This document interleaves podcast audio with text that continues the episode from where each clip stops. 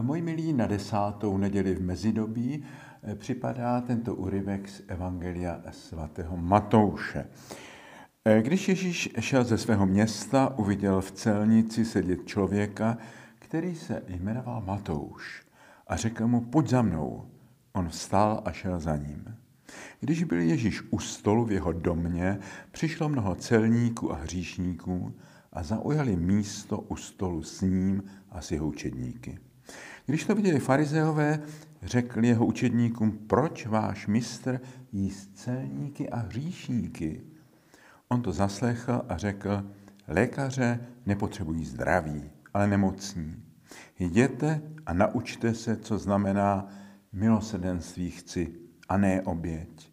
Nepřišel jsem totiž povolat spravedlivé, ale hříšníky. Tento úryvek Evangelia nám na stručném příkladu ukazuje samou podstatu křesťanství. To, co odlišovalo Ježíše od jeho nepřátel, farizeů, náboženské elity jeho doby. Ježíš přijímal do svého společenství a ke svému stolu hříšníky. Ti, kteří se, sami sebe považovali za zbožné a spravedlivé a ty druhé vylučovali a označovali je za hříšníky, se řídili jasnými pravidly náboženského práva, zvyklostmi, tradicí. Hříšníci, tedy ti, kdo se do o něch právních představ nevešli, nemuseli být lidé špatného charakteru, ale byli, jak to dnes nazývá papež František, v irregulérních situacích, ve smyslu náboženského práva. Tenkrát to byli například celníci, kteří měli špatné povolání, vybírali clo pro Římany. Dnes by to byli nejspíš ti, kterým stroskotalo manželství, rozvedení a znovu sezdání. Všimněme si, že Ježíš po těchto lidech nepožadoval, aby si napřed dali svou situaci právně do pořádku, obrátili se a napravili, a aby teprve pak mohli přijít k jeho stolu, to je postoj farizeů tehdejší i dnešní doby. Ježíš jednal opačně, přijímal je, dával jim zakusit svou, a tedy boží, nepodmíněnou lásku. Činil to s nadějí, že zkušenost tohoto nepodmíněného přijetí jim dá sílu změnit to, co ve svém životě změnit mohou a mají, a pokorně nést to, co už změnit nemohou. Nemohu se ubránit dojmu, že naše církev se po staletí v těchto věcech řídila spíše příkladem farizeů než příkladem Ježíšovým. Když papež František v dokumentu Amoris Leticia na konkrétním příkladu rozvedených a civilně sezdaných párů, ale i třeba v případu lidí s odlišnou sexuální orientací, odmítl tyto lidi paušálně odsuzovat a odstrkovat od eucharistického stolu, nýbrž požaduje individuální přístup, milosrdné posouzení konkrétní životní situace, reálních možností jednotlivého člověka, zralost jeho osobního svědomí a zejména jeho dobrou vůli, zdvihl se mezi dnešními farizeji a zákonníky stejný hněv, který vzbuzoval Ježíš. Zde jde opravdu o jádro Ježíšova evangelia, o to nové, co Ježíš přinesl do náboženského světa a za co také zaplatil svým životem. Mnozí totiž touží po pohodlném náboženství jasných definic a předpisů, příkazů a zákazů. Ježíšovu náročnou cestu víry a svobody spojené s odpovědností odmítají. Připadá jim příliš riskantní. Geniálním způsobem vystihl rozdíl mezi Ježíšovou cestou svobody, víry a lásky a náboženstvím farizeů a inkvizitorů všech dob Dostojevský v legendě o inkvizitorovi ve svém románu Bratři Karamazovi. Ježíš nepřišel pro ty, kteří se pokládali za spravedlivé, za řádné věřící, splňující všechny paragrafy náboženského práva. Přišel povzbudit ty, kteří věděli, že jsou teprve na cestě, že v úsilí o spravedlivý život jsou ještě daleko od cíle, že na této cestě poznávají a přiznávají své slabosti a pády. Já jsem hříšník, všichni jsme hříšníci a smíme jimi být, říká papež František a jedním dechem dodává, jenom se chraňte mít pyšné a zatvrzelé srdce. To je ten skutečně těžký hřích.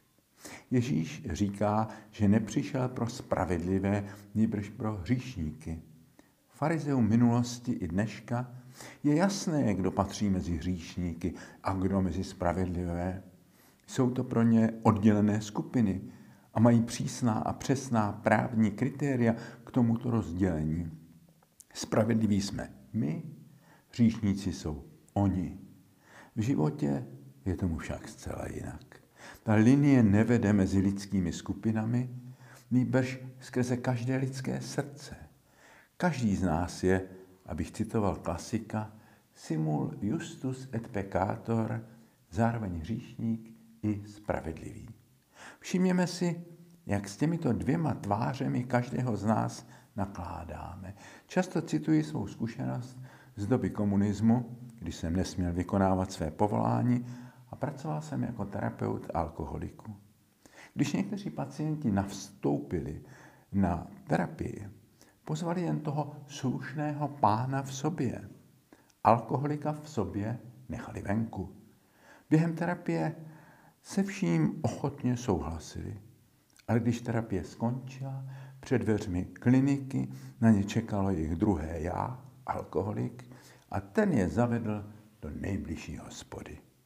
Nezveme na mši, na duchovní cvičení, na setkání věřících a podobné příležitosti jen své zbožné, spravedlivé, navoněné nedělní já a hříšníka a pochybovače v sobě necháváme venku. Až skončí ta zbožná akce, to naše stínové já se všemi hříchy, slabostmi, pochybnostmi, nevyřešenými problémy, se zase nenápadně ujme kormidla našeho života. Ježíš ale příliš nezajímá naše zbožné a spravedlivé já.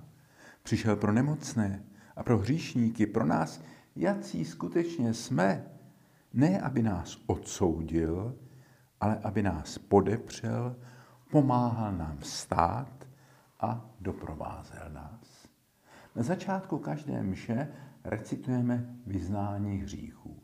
To není chvíle pro rozpomínání se na své hříchy podle spovědních zrcadel, ani pro probuzení špatného svědomí.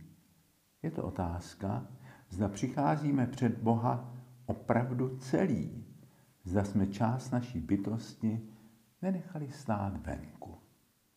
Až když si s vděčností uvědomíme, že Ježíš nás miluje a přijímá, takové, jak si opravdu jsme, a nikoliv jen to, na co si hrajeme a čím bychom se snad chtěli stát, jevit se sobě i druhým, začíná v nás dílo spásy.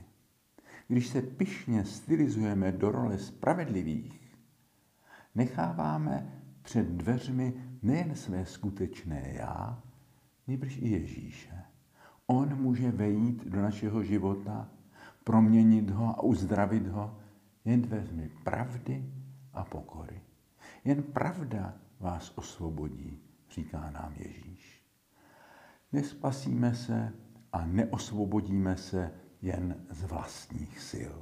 On je ta pravda, která osvobozuje. On je cesta a v něm je pravý život. Buďme upřímní, pravdiví, pokorní. Nechme ho vstoupit a jednat. Amen.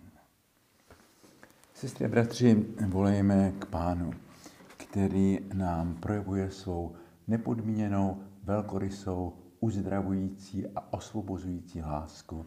A prosme ho, pane, smiluj se. Prosíme tě, pane, za tvou církev, aby se stal místem, kde lidé budou přijímáni s celým svým životem takový, jací opravdu jsou. Pane, smiluj se. Prosíme tě za všechny pastýře církve, aby si jim dal laskavou moudrost, pochopení a umění lidi doprovázet v jejich životních situacích. Pane, smiluj se. Prosíme tě za všechny, kdo trpí, za všechny, kdo trpí nemocemi, kdo trpí úzkostmi, kdo trpí strachem, kdo trpí vědomím viny, dej jim zdraví, osvobození a štěstí. Pane, smiluj se.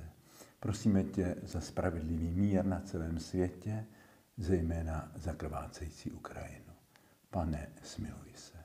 A toto a vše vložme do modlitby, kterou nás naučil náš Pán. Otče náš, níž jsi na nebesích, posvěď si jméno Tvé, přijď království Tvé, buď vůle Tvá, jako v nebi, tak i na zemi. Chléb náš vezdejší dej nám dnes a odpust nám naše viny, jako i my odpouštíme našim viníkům. A neveď nás pokušení, ale zbav nás od zlého. Neboť Tvé je království i moc, i sláva na věky.